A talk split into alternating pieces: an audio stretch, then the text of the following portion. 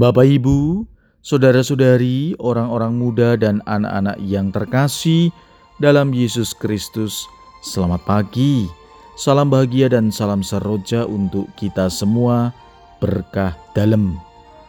Bersama dengan saya, Romo Antonius Garbito Pambuaji, menyampaikan salam dan berkat Allah yang Maha Kuasa dalam nama Bapa dan Putra dan Roh Kudus. Amin.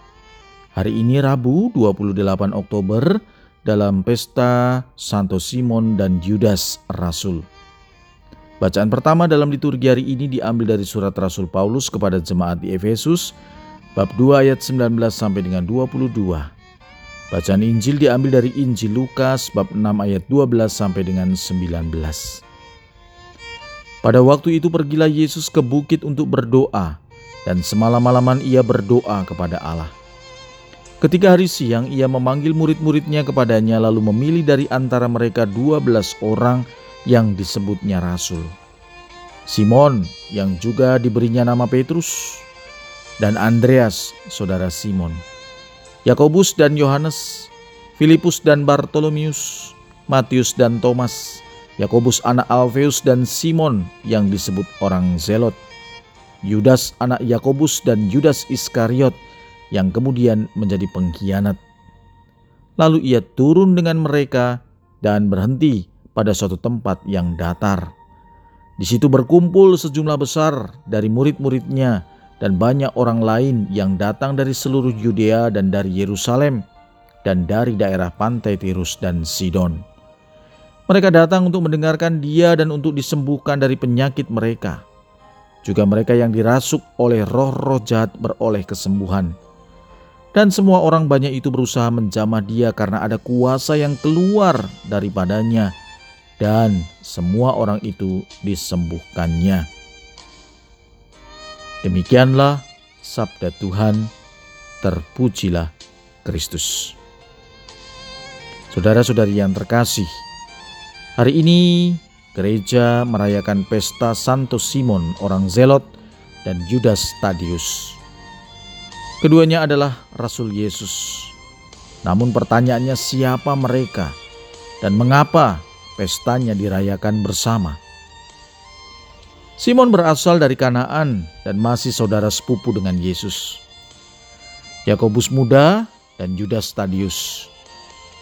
Ia dikenal sebagai orang Zelot karena pernah menjadi penganut aliran Zelot, di mana mereka adalah para gerilyawan yang memberontak melawan orang-orang Romawi. Maka Simon pun berharap bahwa Yesus akan menjadi raja sehingga dapat mengusir orang-orang Romawi. Yudas alias Tadeus berarti si pemberani.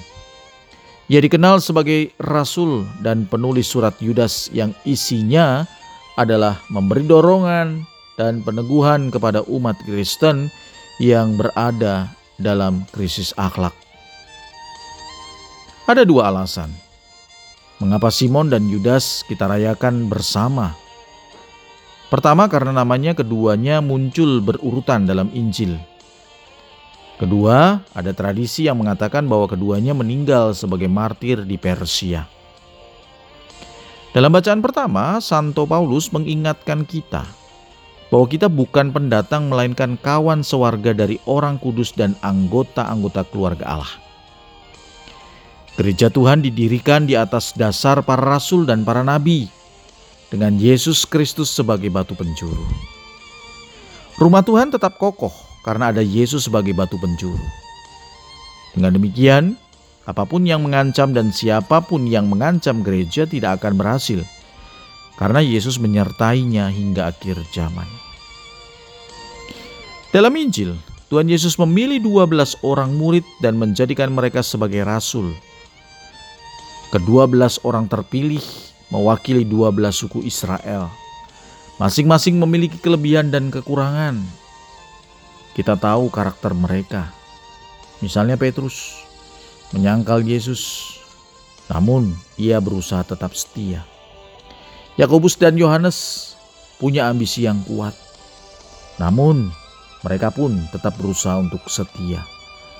Thomas yang dianggap kurang percaya Namun pada akhirnya ia pun mengakui bahwa Yesus adalah Tuhan dan Allah. Simon orang Zelot adalah pengikut gerakan bawah tanah yang berharap bahwa Yesus akan menjadi raja sehingga dapat mengusir orang-orang Romawi. Yudas Iskariot, satu-satunya orang Judea, terpilih menjadi bendahara dan mengkhianati Yesus. Yesus mengetahui segalanya. Ia melakukan yang terbaik bagi para rasulnya. Yesus mengetahui semua kelemahan dan kelebihan mereka, namun ia tetap memilih sesuai dengan kehendaknya. Mereka tidak sempurna, hendak disempurnakan oleh Yesus. Ia memberi mereka kuasa untuk melanjutkan karya keselamatan yang sudah dimulainya. Misalnya, mengusir roh-roh jahat melenyapkan segala penyakit dan kelemahan-kelemahan kita. Saudara-saudari, apakah Anda bangga sebagai orang Katolik? Salah satu yang membuat kita bangga adalah iman kita yang dibangun atas iman para rasul dan jemaat perdana. Iman yang kita miliki bukan iman yang lahir begitu saja dari pengalaman pribadi seseorang, pada saat tertentu iman yang kita miliki ini sudah teruji sepanjang sejarah kehidupan.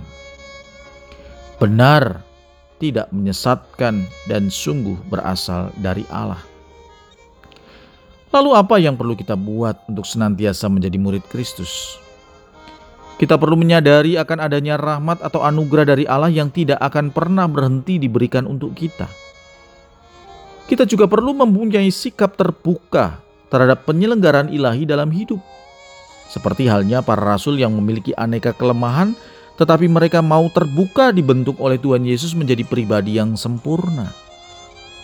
Di samping itu, kita juga perlu membangun sikap siap untuk diutus, meneruskan karya Allah yang dulu dirintis oleh Tuhan Yesus dan dilanjutkan oleh para rasul. Kita dipanggil mewujudkan damai, sukacita, agar kerajaan Allah sungguh nyata di dunia ini. Marilah kita berdoa. Ya Tuhan, semoga teladan para rasul menjadi bagian dalam hidup kami sebagai murid-muridmu. Ajarilah kami untuk menjadi orang Katolik yang tangguh dan tahan uji. Berkat Allah yang Maha Kuasa, dalam nama Bapa dan Putra dan Roh Kudus. Amin.